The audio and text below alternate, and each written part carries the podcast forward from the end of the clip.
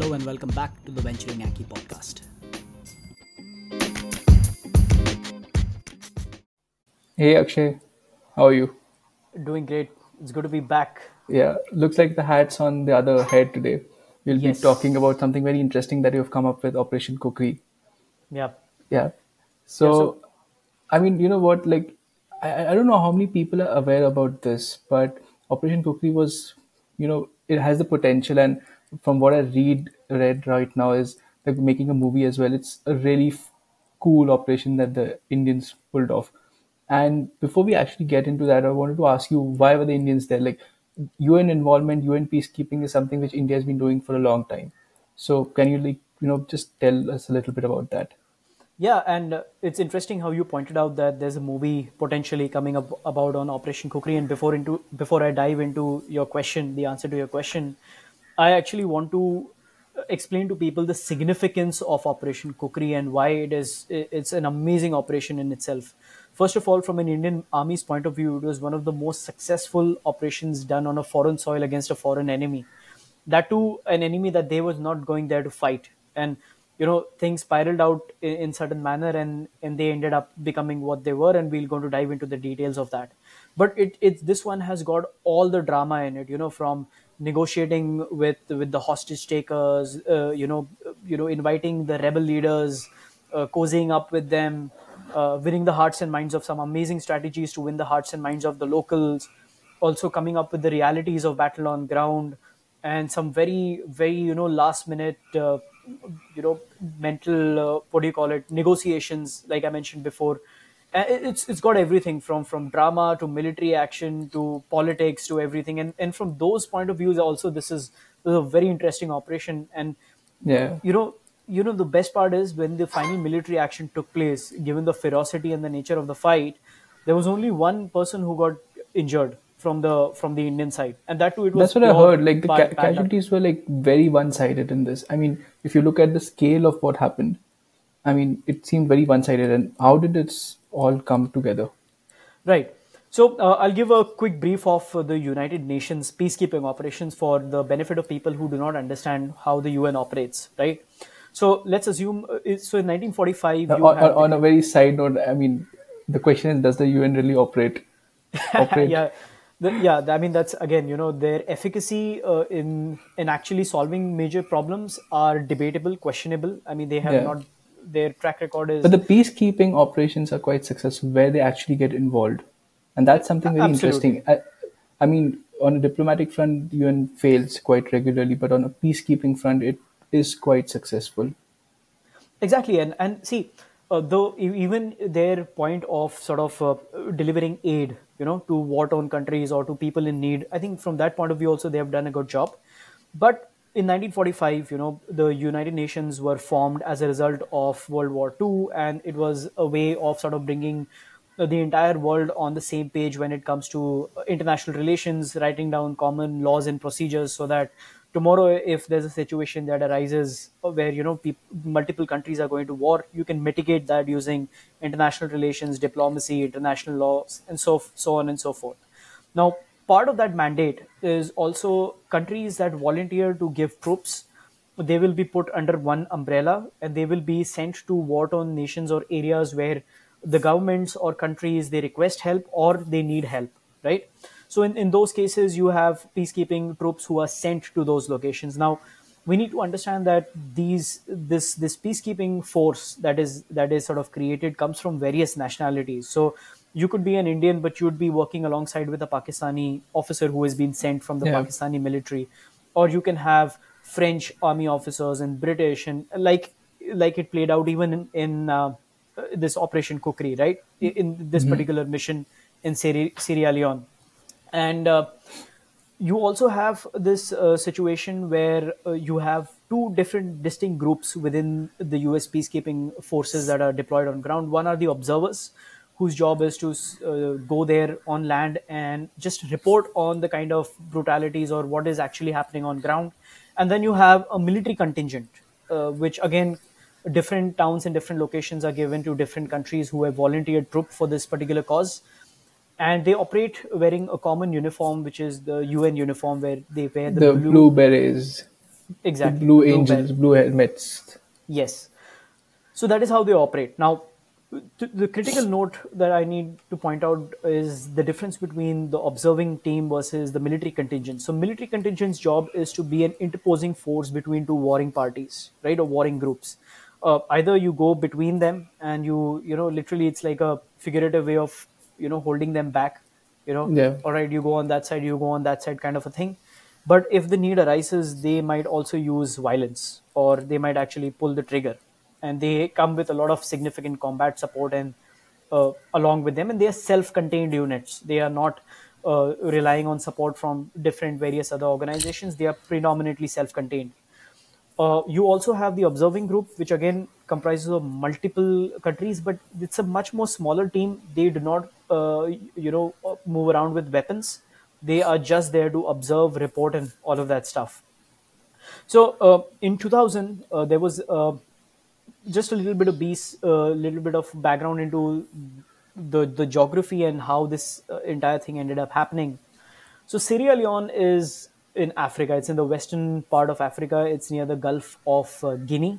Uh, it's the massive L shape. For those who are not familiar with, with geography, the moment you see Africa, the L shape that you see, it's it's it's right there along the coast, and it is surrounded by Guinea and Liberia, the two countries that sort of enclose Sierra Leone. Now, Sierra Leone had been going through a very long 11 year yeah. period. Yeah, That's what that's what I was about to ask you. Like Sierra Leone has been had been having issues, even today it has issues, and uh, so what really causes what really uh, you know makes UN get up and say that we're going to send peacekeepers. Now, peacekeepers, like you pointed out, they're a imposing force. Virtually, were capable of. It's a small army of multinational army, if I can call it that. What right. made in 2000 or before that UN wake up and say, "Hey, we need to move into Sierra Leone"? Right. So I, I'll get into that. So I'll, I think I'll, for this particular answer to your question, I'll, I'll give a reference of a movie known as Blood Diamond. I, I have you seen the movie? Right. So Yeah. the the entire movie is surrounded around the the the diamond trade that happens and the violence under which these diamonds are procured from the mines of Sierra Leone and then sent to other developed countries for their consumption, right? And oftentimes, so Sierra Leone is blessed with a lot of uh, resources when it comes to diamond mines, right? And where there is where there is resources like that and poverty, you have groups who have weapons and power and political ambition who will exploit that scenario for their own use and oftentimes at the cost of subjugating their own people who are there and obviously this when the fight starts happening over resources it often turns violent and bloody. And that was one of the core reasons why uh, this situation escalated. And there was a civil war that happened for almost 11 year period in sierra leone.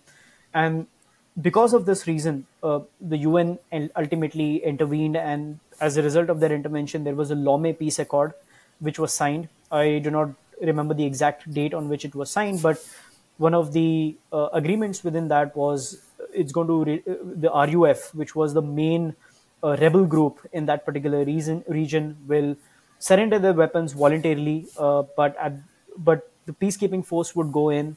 They would first establish their uh, camps all across the country. They would then give three hundred dollars to ev- each and every single militant who surrenders. Now, three hundred dollars for people like you and me may not be enough, although it's a lot. But for Sierra Leone, that's like an instant millionaire.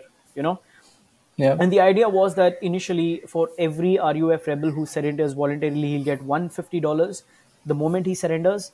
And then he has to go through a rehabilitation process, which again would be taken up under the the United Nations, uh, you know, under the camps that they have set up. And the fundamental role of the 5x8 GR, uh, the Gurkha rifles over there, was to run these camps, rehabilitation camps, where uh, working alongside various NGOs, they would impart a lot of skills, with vocational skills, so that they can be integrated back into the So, society. so like if I can, you know, make you take a step back and understand 5 by 8 GR, which, you know, th- that's how it all started. Operation Khukri spiraled out of what happened with their companies. They didn't go as a peace, they didn't go as a fighting force. They went as more of a, you know, oversee, like investigator or facilitator role. They didn't go there to actually fight, right? So their role wasn't combat oriented at the start, at least. Is You're, that a you're fair absolutely assessment? right. You're absolutely right. Yeah. In fact, it's not just it's not just the 5 by 8 gr it is all peacekeepers see when you so all peacekeepers are also selected by the way and they go through an orientation program which may last from a couple of weeks to a couple of months where they are specifically told that you guys are not going as warriors you are going as peacekeepers so your mindset mindset has to be completely different you know you cannot be trigger happy Yeah. and uh, i think uh, what we'll touch touch because upon I, this I, I asked this question because you know, I, I asked this question because we were coming out of Kargil in '99, and this Correct. is when you know units were being told to reorient their strategy from going from war to peacekeeping, and it requires a significant mindset mindset change as well, right? So yeah, Yes, that's so- something which is quite interesting. Yeah, so what is interesting is when the Indian troops were inducting, uh, they went through a two month process where this is exactly what they were preparing for. You know, understand what Sierra Leone is all about, understand the issues that are playing out over there, and then understand that you are going there not as a combatant. So your mind shift is very different. You're not looking at everybody as an enemy, but you are also preparing to use violence as a last resort for self defense, which is what happened in a way. Yeah. Right and that is why they need military contingents because these places are often war torn and you need somebody who can defend themselves in, in these war torn areas but at the same time deliver peace. So yes you are right. Un contingents generally do prepare. And in fact one of the reasons why all of this escalated was because of the fact that one particular contingent did not uh, uh, adhere to the to this particular exercise of you know uh, this peaceful engagement you know they they escalated the conflict and that was one of the reasons why it Yeah, so that, that, that, let, let's get into that. I mean, you know, this conflict didn't just start out by somebody shooting at somebody. Like Right. many conflicts do start. It, it was slowly building up like a pressure cooker and ultimately it just burst out. So give us like a little, little insight into what really happened.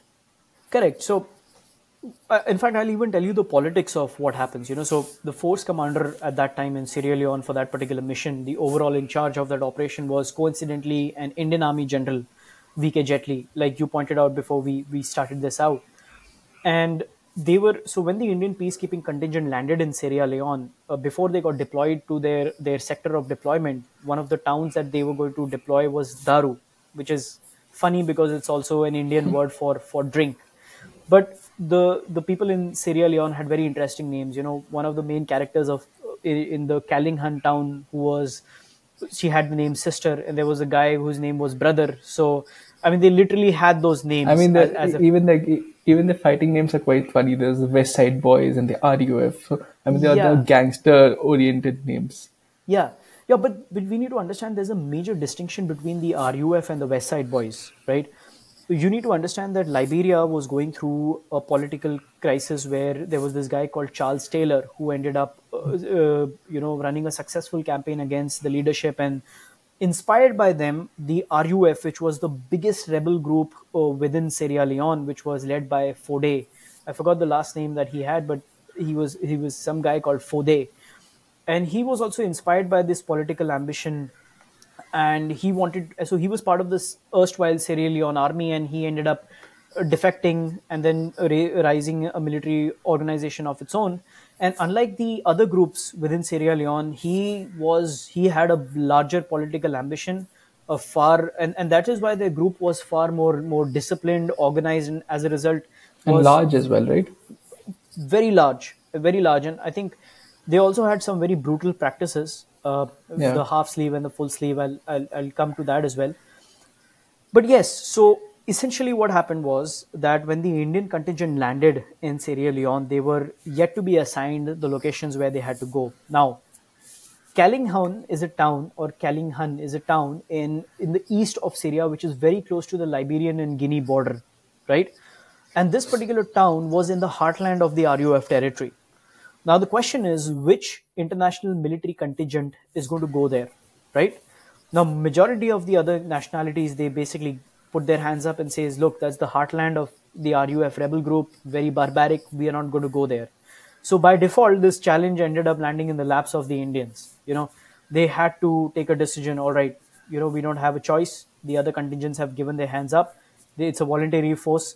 I mean, if we force them to go, they might just withdraw, and it won't help the greater mission at all. So they decided, you know what, the Indian contingent, you have to go there, and that is how the Indian contingent, I, I think, found themselves in in the most in the heartland of the RUF, in the heartland of the the enemy, uh, if if I could call it that. You know, the the principal opposition that they had in Sierra Leone, and that is how they found themselves uh, in that territory. Now, when they moved from their uh, landing zone to first they went to a town called daru where they left the majority of their uh, the bigger force that the indian peacekeeping force had uh, where they set up the ddr camps which were basically for uh, uh, rehabilitation and where they saw first sign of successes in terms of having people come over where the first volunteers of ruf rebels who gave up their weapons ended up coming and, and joining those camps. Now a very interesting thing that the Indian contingent was doing, which the other contingents were not doing, right? Uh, you need to understand that the bulk of the RUF comes from the locals. I mean, without the local support, no Right. matter how, how barbaric you are, you're, you're not going to have an army, right? So the Indian peacekeeping contingent decided to win the hearts and minds, as they call it in the in counterinsurgency scenarios, right? Yeah. but what's the most effective tool to do that you know and, and this is where a lot of people who are into sports will love it you know. Sports is one of the best tools to win hearts and minds of people you know. And what they essentially started doing is they essentially started conducting games right in the heart of the city. They started conducting volleyball games and they started inviting people from all walks of life who were there to observe and join and kids and adults and everybody and anybody who was there. And this became a very regular affair it was essentially started to keep the troops motivated keep them you know in, in the right headspace but at the same time it extended far beyond that and it so it also happened that some of the RUF rebel groups also ended up coming and playing and all of that and that is where they started forming those bonds that the bonds that you form on the sports field so not Right. only did they end up winning the the hearts and minds of the locals but in some cases they also ended up winning the hearts and minds of some of the RUF rebel group members who were there this also gave the Indian military a unique opportunity to gather intelligence, right? Where are you from? What is your family background? All right, you know, where did you move from last night or whatever when you're having a casual chat after a game, after a friendly match. But this valuable intelligence is is building a, a bigger story. So now, so now they know. All right, these are the areas. This is how they move. This is what they do. They even spoke to the locals there you know while distributing aid they ended up building water tanks for them water purifiers and all of that got their engineering companies involved in building all, all of these uh, crucial assets which ended up earning them a lot of goodwill and this goodwill ultimately uh, is, is what they leveraged what the indian contingent leveraged now as for your question that you pointed out as to what point did it escalate uh, this is where I like to point out to the Kenyan contingent, which was there in a different part in the western part of Sierra Leone, and that is when they they did not do the same things that the Indians were doing. You know, they were more forceful with their peacekeeping operation, and in many cases, they ended up getting into uh, physical confrontation with the people, right? And one fateful physical confrontation was that there was an incident which turned violent and the attack helicopters that were supporting those contingent ended up killing 20 RUF rebel group members. This was the, the the final straw which ended up escalating the conflict and this particular information for surprising reasons was not conveyed to the entire uh, UN peacekeeping operation in the entire Sierra Leone and the Was fallout it was of it this like uh, was it deliberately done or was it just a fog of war? Fog of war because nobody knows actually why this was not communicated. I, I think the the source that I'm relying on is Operation Khukri book written by Major General Punia, uh, who has uh, spoken about his experience, and even he has mentioned that he is not really sure as to you know why it was not communicated, but it was not but things escalated as a result of that. And what ended up happening is that the ruf rebel group which was tolerant of the un peacekeeping forces up until that point because of the goodwill they were doing uh, to the society at large and they were not a direct opposition to them or or they did not come for the the diamond mines that the ruf rebels uh, were were looking after so they really didn't mind the UN forces up until that point. But the moment they had these casualties, essentially what they did is any place in the entire Sierra Leone, minus Freetown, which is the capital of Sierra Leone, they ended up circling all the all the UN uh, troops. UN troops everywhere. But there's one interesting uh, thing about the RUF, which was unlike all the other rebel groups within, uh, and why they were such a. It's a good leadership lesson as well. You see, you understand, you know, even in a place like Sierra Leone, where we look at them as rebel groups and we look at them as untrained fighters, their leadership was so designed that with every military commander, there was one person who was highly educated who was deputed with that person. And he was the the political analyst if you were to call it that. He was the one who would go into negotiations with them and they he would and those guys were very well read very well read. Means they these guys could speak one or two languages they could speak uh, english very well. They could communicate with international uh, bodies of troops. And they would often sit in meetings in silence and just observe. And these guys were the Okay, I think that that's the difference between RUF and West Side Boys because from what I understand, West Side Boys were just a bunch of wannabe, you know, gangsters. And I mean, they were dangerous, but like they didn't have like the intellectual capacity to surround themselves with smarter people, if that's what I can call it. absolutely absolutely. And that is that is why i wanted to point this distinction out. Now we need to understand there were other militia groups like you pointed out west side boys who were also very much a part of sierra leone's violent history. But they were they did not have significant excuse me military capacity because they were mostly high on drugs alcohol and they were most of the time zoned out. They were trigger happy. They would just shoot people for no reason they were inspired by a lot of gang- gangster culture but they were not a significant uh, threat uh, as such the RUF, because of the way their hierarchy was, who was who had a far bigger political ambition and who had the knowledge and sense of running the resource mines which are there. But at the same time, we need to understand that the RUF was not very kind. We need to look at the barbarity that they they did to the Sierra Leones. You know, they would they, they they had a system of punishment which was known as the half sleeve and the full sleeve, where they would just chop the arm of an Yeah. individual, and oftentimes they were kids. They would also take kids, child soldiers, which we hear about. They Child, would exactly, that's what I was about to call on. That child soldiers has been a perpetual problem in Africa. Any exactly, rebel group, if you pick up, that's been that's actually a great motivating terror act, if I can call it. You kidnap absolutely, a child, absolutely, the and family falls in line. exactly, exactly. You know, and, and they'll do anything to get the the the Yeah, child and the out. kids are malleable. I mean, you get the kids high on drugs, and voila, you got a army. you know, the barbarity. Now that you pointed out, it was to an extent where they would ask the kids to come, line their parents up in front of uh, the kid, give the give an AK forty seven to the kid, and tell them that now you shoot your parents down. And this is something that is even shown in the movie Blood Diamond, right? But here, uh, the Indian contingent which was there, they actually you know, saw it firsthand the kind of barbarity that these uh, RUF were doing to their own people, you know. And like you mentioned about the fact that giving them drugs and you know sending them out to war, they would even rub uh, rub cocaine onto the injuries of of kids. You know that is the kind of barbarity that these guys showed towards their uh, fellow countrymen. That was their nature.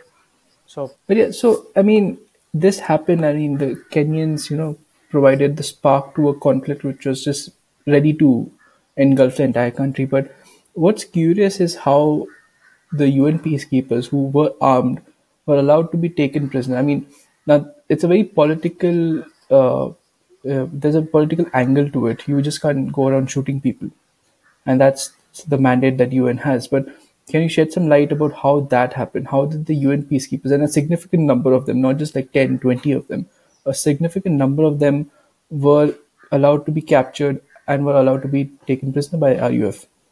Right. So this is where uh, things get really interesting, and this is when the drama starts unfolding like a movie, and it's actually like a movie because the kind of things that have happened very interesting, right? So majority of the foreign, uh, about sixteen odd out of the seventeen contingents, they ended up giving up arms and ammunition because of the uh, standoff between the RUF and the They the handed over the forces arms to them. they handed over the arms they basically laid down they surrendered they became hostages willingly now what's also interesting to note the kind of barbarity that the ruf did to their own citizens it did not do to the un why is that? Because like i mentioned earlier about their leadership structure they knew the implications of directly attacking the you know the un forces. If you do that then the entire their entire whatever they have built their small empire it comes Goes down the drain. goes Yeah. down the drain right? But there was one contingent that did not was not willing to surrender because the vocabulary of surrendering your weapon was not even in their cards and that was the indian military contingent. They just it just did not sit well with them the fact that they were to a on a foreign soil become hostages lay down their arms willingly and they therefore chose to be in a standoff uh, uh, and and by the way, this is where you need to understand that Major Punia, who played a fantastic role in this particular operation, where he ended up making very strong connections with the local uh, commander of the RUF there, and as a result of his uh, his diplomatic, you know, reach reach out and his his personal connection, So- where he was able to I mean, I mean, and before you just, you know, just for the viewers, who was he? Like, which unit was he from? What role Right. did he play there? Right. So he was he was the company commander of the 233 men who were finally had a three month long standoff in Callingham town. Right. Uh, he was the one of who was leading the 14th Mechanized Infantry, and uh, he was the one responsible for uh, the peacekeeping operations in Callingham, which is which is very close to the Liberian and Guinea border. Right and he was somebody who played a very pivotal role. So during this escalation, what had happened was that he had been taken hostage. Very interesting. So because he went regularly to meet the RUF commanders, one fine day he get, gets a call from one of the RUF commanders who ends up inviting him over for a meeting. Now he, along with another another captain of his, I think Sunil or Sushant, one of the two captains, uh, they both ended up going to attend the meeting. Very movie ti- movie style you know. He, he goes to the meeting unarmed he reaches there and this time the tone is very different. Suddenly he's surrounded by men with guns. Both all of them are puzzled. They are looking you know he tries to talk his way out is not able to do that. A couple of minutes later he learns about the incident that has taken place with the kenyan un force in the other end of sierra leone. And that is when uh, things get interesting. Then he's taken hostage and he along with him a couple of i think 11 odd foreign foreign dignitaries or observer groups members are also taken hostage. Now the ruf did not have the capacity to feed these guys so they end up sending his driver and his captain to the base to inform the base members to lay down their arms and also to bring their own food the food of the hostages Oh, You so know? we, we keep you prisoner and you feed yourself. Yes, exactly. that's that's how that's how it went. Now, because he had such a personal connection and he, he had meant such a goodwill with the RUF commanders there, you know, inviting o- them over for drinks, inviting them over for the festivities of the UN peacekeeping operation uh, contingent, sitting with him, talking about all the other things, getting them involved Nothing like volleyball a- games. Nothing like a bottle of old monk to make friends, huh? Absolutely, that is exactly what he did. You know, he invited him over, and the way people just loosen themselves up after a couple of drinks is the kind of friendships you can make after that is very interesting. but anyways, so um, because of that, he was able to convince him to allow him to visit back at the base. But during this time, when he was held hostage overnight, the captain who had gone back to get the food uh, what the RUF rebels had tried doing, they again very smart, isolate the leadership, get them into a hostage scenario, the rest will follow, right? Very genius. You would not think uh, that somebody of such, you know, uh, a, a rebel group would think like that. I mean, it's it's a genius move. I have to compliment on that particular strategic move. You know, you isolate the leadership, take them hostage, but of course the Indian contingent is built different, right? So the captain who went there, the RUF rebels, uh, they pointed a gun at the captain's head, and they told the uh, the men of the 233 men who were there that you lay down your arms and ammunition, or else we'll shoot the captain. Now the captain, instead of telling his men to keep the weapon down, he shouted back saying that uh, kuch bhi ho jaye, you know, you will not put the weapon down. Even if they have to shoot me, you will not put the weapon down. So the message was clear that the Indian army is not going to put the weapon down, right? And when even uh, when Major Punia learned about this, he was the company commander. He got obviously he felt proud that his junior leadership uh, was built in that way. You know, they were resilient in that manner. That you know, even if they were to choose death, they would choose death rather than surrender the weapon or put the weapon down. So this is where things changed. Eventually, you know, he was able to talk his way out of that particular scenario. But when they were held hostage, one of their teams under uh, 2IC, uh, you know, they had left with a column of about 22 men, I guess. I am not sure of the exact number, but it is somewhere close to that range. This they had left to assist them, but they also got picked up by the RUF. And unlike So the treat, I, I, I have a question on this. You know, Yeah. like what you of course you're facing a very large force. You're facing a force which has you surrounded, has local support. Didn't the contingent think of shooting their way out? Wasn't that an option on the table? They did. So initially, because of so this is very interesting. You know, when it came down to that, obviously the UN peacekeeping posture also had changed. Before they Yeah. did not have they did not have wiring outside there. Now they had pillboxes. They had bunker made up. They were going doing stand tos, drills in the nights. The contingent. Now the entire posturing has changed. Now the enemy had showed his intent of being combative. Now the Indian military did what it's known to do best. You know, now they were in a now they started gearing, shifting gears from being there Because. I I think that distinction needs to be made from what people think being taken prisoner and being surrounded. I think the Correct. case was being more about being surrounded rather than being actually taken a prisoner. Because So- if you look at a similar incident which happened just a few months later with the British, the Irish guards, they were taken prisoner. They were put in cells. They were taken prisoner. Right. So of course, you know, with the 233 men at Kailahun, nothing like this happened. You know, they were they maintained their positions and they were they were ready to fight their way out. You know, they had made up their mind and they were ready to fight their way out. Uh, but the 2IC and the the 5 by 8 GR men, the 22 odd men who were with the 2IC, they were taken prisoners in a different Yeah. town called Kuiva or something like that, right? Which was slightly about 10 kilometers from Daru, which was their main base for the Indian contingent. Now, uh, they were roughed up. They were beaten up. They were roughed up because I think they had tried to break camp in the night. They had tried to move out. But by the way, since we're speaking on Operation Khukri, there was a mini Khukri also which played out. That's also that also has a very interesting story of its own, right? So now you need to understand that at Kailahun, the the Indian peacekeeping contingent was divided in two places. One was at a high ground, which was a much better tactical position, which basically overlooked the the town, and the other one was in a hospital. Now the hospital was a relatively weaker position because the RUF could could you know uh, they had a massive target, very few options to move from, and they could have uh, you know just sh- shot the entire hospital and and done away with. Easy target. So easy target. So in concentrated force, you can surround it, shoot everybody inside. And what the RUF had started doing at this point was they knew that okay, you can't fight them. The the military contingent, which was oh by the way, uh, when the hostages and the observers, the the, the foreign observers, uh, Major Punia was able to negotiate their release and his own release, and and go back to camp, right to the UN to the Indian contingent's camp.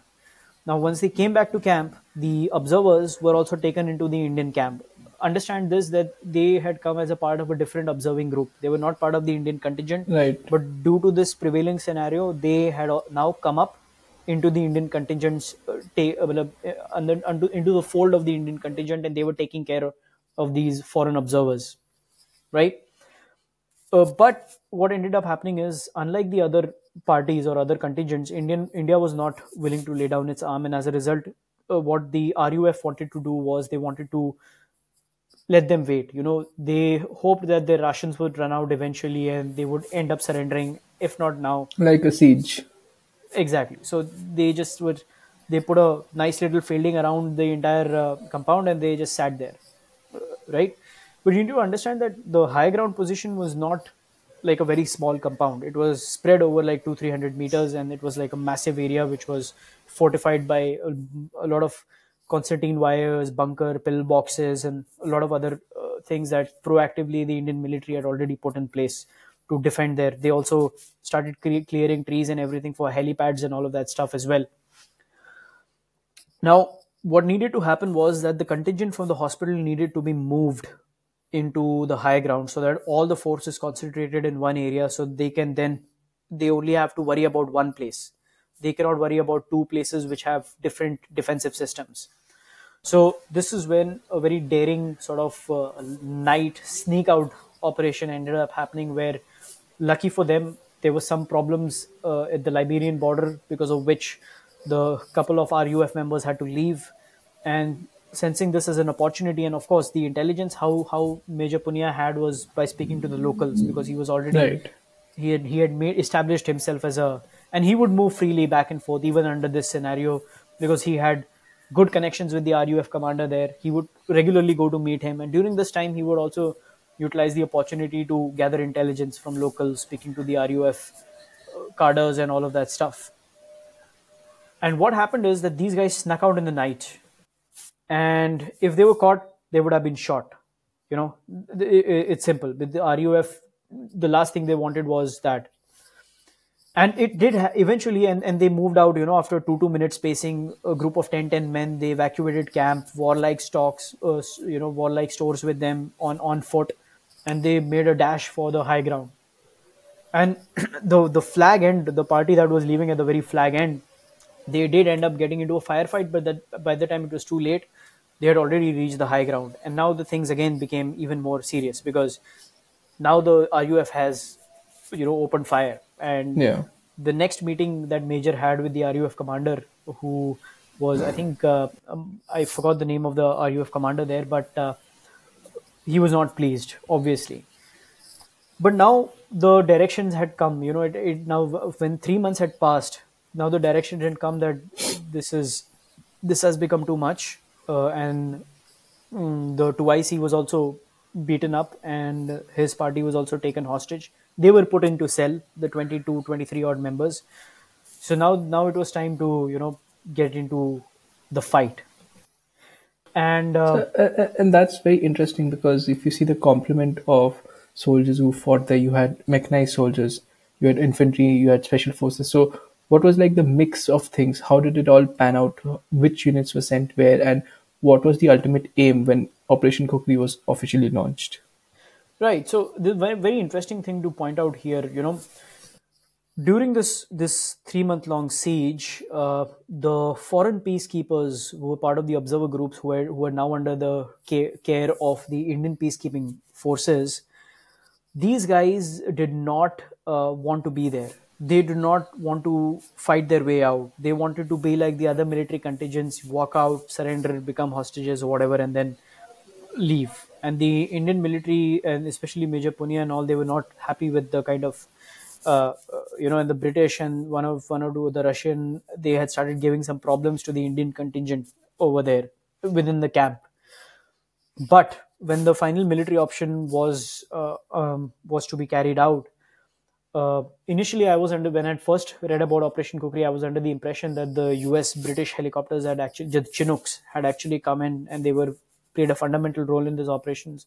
Turns out that's not the case. The only reason that the Chinook helicopters were coming were to pick up their mili- their British guy who was uh, who was with the Indian military contingent and just to evacuate that person and it was Major Punia and the Indian contingent which convinced them that please take the others also with you. You know the other foreign uh, uh, Indian peacekeeping forces. And what is interesting is there was an Indian officer also with, part of the the observing group who chose to go in the Chinooks rather than stay with the contingent, his Indian army contingent, which was to which uh, you know Major Punia had uh, you know conveyed his Sure, some very nice words were shared. I mean, a very sarcastic way of saying that, you know, I would have preferred had you chosen to go with the Indians than to go with the observer group. But then, I mean, that's an indication of the kind of person, you know, Yeah. you, you find out who the real warrior is when you're in a, when you're in a war, right? But so now, now the thing is, how do you do a fighting breakout? Now, the idea was, uh, the the main body of the Indian troops who had the BMPs and the heavy fighting vehicles were to leave from Daru. They were to also send attack helicopters from from the town of, of Daru. Then they to go to a place called Pendembu or something like that. It's, it's midway. It's it's between Daru and between Kel- right and the indian troops they were to do a fighting breakout the 233 men had to do a fighting breakout and make their way to to pendembu where they would be linking up with the 18 grenadiers who were heli heli dropped But two Point, kilometers a point of note though, 18 Grenadiers was coming straight out of Kargil. They'd fought at exactly. Tololing, they fought at Tiger Hill, and this was a you know blooded unit, if you can call it that. They had a they had an amazing history, a lot of accolades, and they had come out from like you said, blooded unit. They had their own fair share of casualties, but this was a battle hardened unit, right? 18 Grenadiers uh, which was like a i mean you could not have better rescuers than people who have come victorious from a battle Yeah, you know I mean, they're coming on a and high. Yes i mean for them it's like business as usual right? They were just in a different war there different place Yeah, but it's same the same thing. thing same thing. So uh, so they were to link up with the with this column near pendembu which was and then all of them were to go together as a big fighting force and make their way to daru. Now on the day of the fighting on the day of the when the fighting was supposed to begin the plan was that at 5 a.m in the morning the at the first light basically not 5 a.m at first light they will initiate their operation they will start fighting right? They will start they, they will choose the first trigger. But when do you decide when to start right? So what they had decided was that the chinook helicopters which are coming in to pick up uh, the the military observers uh, that will be the triggering point for the operation because they'll make a lot of sound right? And because of that sound they will be waking everybody up and because of that sound uh, the moment the helicopters start hovering the indian contingent will open fire. They will start with their breakout procedure. The helicopters will pick up the observers and leave. And then they will start doing the fighting retreat. And the ghatak platoon which was led by captain prashant was supposed to be the the uh, the ones who would go and first destroy the communication um, uh, base which was there within the town and to destroy the ammunition. Now the ammunition was destroyed in a very very brilliant manner right luckily for the indian contingent they could see the ammunition the koth as we call it in the indian military uh, parlance uh, they could see the ammunition uh, uh, storehouse from from their high ground and they decided that the moment the the RUF rebels spring into action on hearing the helicopters and the gunfire, they will rush towards the ammunition house to gather ammunition, and that is the point when they will release the RLs and they will shoot the ammunition house. I, I, I can see why they're making a movie out of this. Yeah, yeah. I mean, it was crazy. I mean, just imagine. But the brilliant strategy is, you you the moment everybody is rushing to get the collect the weapons, you that is the time you blow the weapon uh, depot. Cache, yeah. It blows up. It takes up the maximum amount of opposition with them. The, then the Ghatak platoon, which is already near the town, starts firing at them, keeping the road open, and the entire column of UN, under the suppression of fire, breaks out for uh, the main road. Now this is where things get interesting. You got to understand that the roles had got reversed this time. The mechanized infantry was on foot, and the 5x8 GR coming from Daru was as a mechanized big- yeah. yes on on armored personal carriers right and and bmps now they it was still a lot of time before they could catch up with them and these guys had to the entire night the entire day they had to walk while they are fighting right so it was fight and shoot maneuver classic infantry maneuver one column fights the other column moves the other column stops and fights the other column moves but what the RUF had done, so there's a distinction, right? So the Indian military, like a professional military, can stand its own ground. The RUF is not built to stand its ground. It, it is meant to fight like a guerrilla, and they, that's what Hit they and run. used hit and run. But they're the most deadly when it's nightfall. So they had to do everything they can to to move out before nightfall. Now, the moment they came about two kilometers out of the Kailahun town fighting, that is when they linked up with the para special forces uh, unit which had come to aid them. This orange smoke, they linked up with them. The the paras led their way on the front, and Major Prashant's team, which was the Ghatak platoon, which was supposed to be in the front, was now shifted to the rear to protect the, the column from the rear and now this entire body was moving along the road. Now, what the RUF had done was they had gone ahead a couple of kilometers and they had dug up the road because they knew that the heavy trucks would not be able to cross. This is where the engineers also came in handy. You know, they had to come up. In in one case, they decided to just p- pull out all the warlike stores from from the truck and just blow it up. But then the engineers were able to devise some ways to you know release uh, uh, the trucks in in some way. I'll have to again, uh, I think, go back and confirm as to what happened with the trucks. Did they end up going along, or were they destroyed? That part I'm not so sure about, but they kept the the column moving, and it was finally when they they linked up with the 18 grenadiers and they had to stay overnight at uh, uh, Pendembu. And after that they started getting a lot of uh, air power support and helicopter support. Couple of ambushes along the way they were able to take them all out. And what's interesting is the only casualty that they had was actually coming from Daru not from the heartland of RUF you know he was driving a truck. He, they were hit with an RPG and he got hit. And in order to save the warlike stores which were there, I think on a neighboring truck or, or other people, he ended up with sustain with injuries.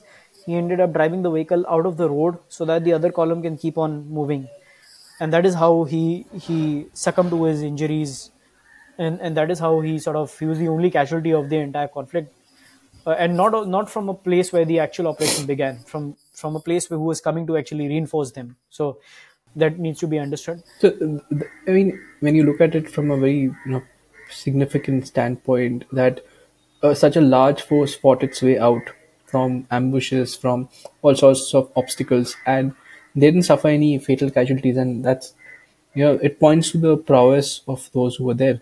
Like even after you know being contained for three months, you still were able to do that. Correct, correct, and and they had issues with regards to keeping the morale up. And Yeah. they had one or two places where they had to punish one or two troops who showed a little bit of you know uh, um, uh, what do you call it? Uh, maybe second thoughts. And they had to correct it right right then and there. And the message was clear from the company commander that if you're everybody's on board with this or you're going to get you know we don't accept this second thought business and all of that stuff you know Yeah. we are go- we are going into fight we're going to fight end of the story Because sieges, you know, sieges end up creating a very difficult mindset for those who are besieged. Uh, Right. Like it, it's a very uh, sm- similar incident, small incident though. In '87, when uh, there was this flare up with on the Chinese border, the Indians what they did instead of actually fighting the Chinese, they occupied high grounds all around the Chinese incursion, and they choked off the supply. So for the next few months, the Chinese were blocked in, and it became such a you know demotivating thing for them. It became difficult for them to even you know look up and you know you're looking up you're looking at the enemy all around you that hmm. some of the chinese actually committed suicide. It became so hard for them. So i mean sieges are meant to do that. The, the whole point of a siege is to sap your morale sap your energy and like even after that after three months if you're able to fight out it points a lot to the junior leadership. Junior leadership. Hands down i mean the junior leadership was so motivated that Cap- captain prashant who was leading the ghatak platoon when he was told "Ki, you have to go to the rear he was very disappointed because he had been training all this while hard pushing his ghatak platoon hard that they were the ones who were going to fight and now he was told to go back. But he would later realize that because he wanted the fight so bad that the company commander had put him in a position which he thought initially is the rear, but what was which saw the heaviest fighting. So he was put exactly where he wanted to be. And yes, junior leadership never broke morale. I, mean, even with the point where the gun was pointed at its head, you know, they he still like I'm going to fight. I'm going to you know you nobody lays down. But yeah, I mean, and then finally when the bigger the entire force sort of came together, they all linked up. Then there was no chance with Yeah. attack helicopters and you know you have got armored personnel carriers and whatnot. The RUF could not have stood a chance. I but th- this whole you know uh, operation has quite a lot of similarities with older ones as well. So if you look at Sri Lanka, you look at a peacekeeping force who ended up fighting there. You look at uh, Mogadishu or Somalia with that Black Hawk Down incident, where a similar thing happened. A force had to fight its way out after entering a city. So I mean, and th- if you look at the casualties, they all suffered. They had two helicopters shot down in Somalia. In Sri Lanka, Indians suffered a lot of casualties. And you look at this incident, it, it just shows that people learn from past experiences absolutely, and and, they're willing to adapt to it. and it's not just that. And you know, as sad as it may be, for a combat unit to be efficient, they need to be in combat. Yeah, you know like you cannot have a, a military which is really good at the firing range you know they say that no plan survives the first contact with enemy. No training survives the first contact with enemy also. Because you that's when you start realizing the uh, the the weaknesses in your preparation and how different reality is from your training training ranges and all of that. So you have to improvise adapt overcome. But yes so this was the overall picture and this operation was so successful that later on it actually paved the way for the ruf to actually come to a meaningful ceasefire rather than just you know something that they they were saying um, uh, giving lip service to. And it later on sort of brought many many changes to sierra leone. And i don't think sierra leone has seen such a violent violence uh, beyond that point. And for anybody whose reference is, is blood diamonds and the only way they know syria because of sierra leone sorry because of their their reference to the blood diamonds and the the diamond resources you need to understand that the ending of that started with the indian military's action in sierra leone.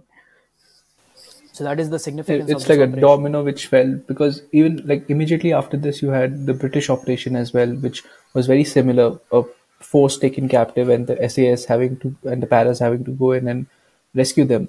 I mean this all paved the way for things to become slightly better. I won't say things are great right now but in a grand scheme of things, when you look at Africa, West Africa specifically, it has been besieged by this conflict around blood diamonds, and you know it started with colonialism, then your blood diamonds, and now natural resources. So things have become a little better, and ultimately, I think you know dominoes do fall in place. yes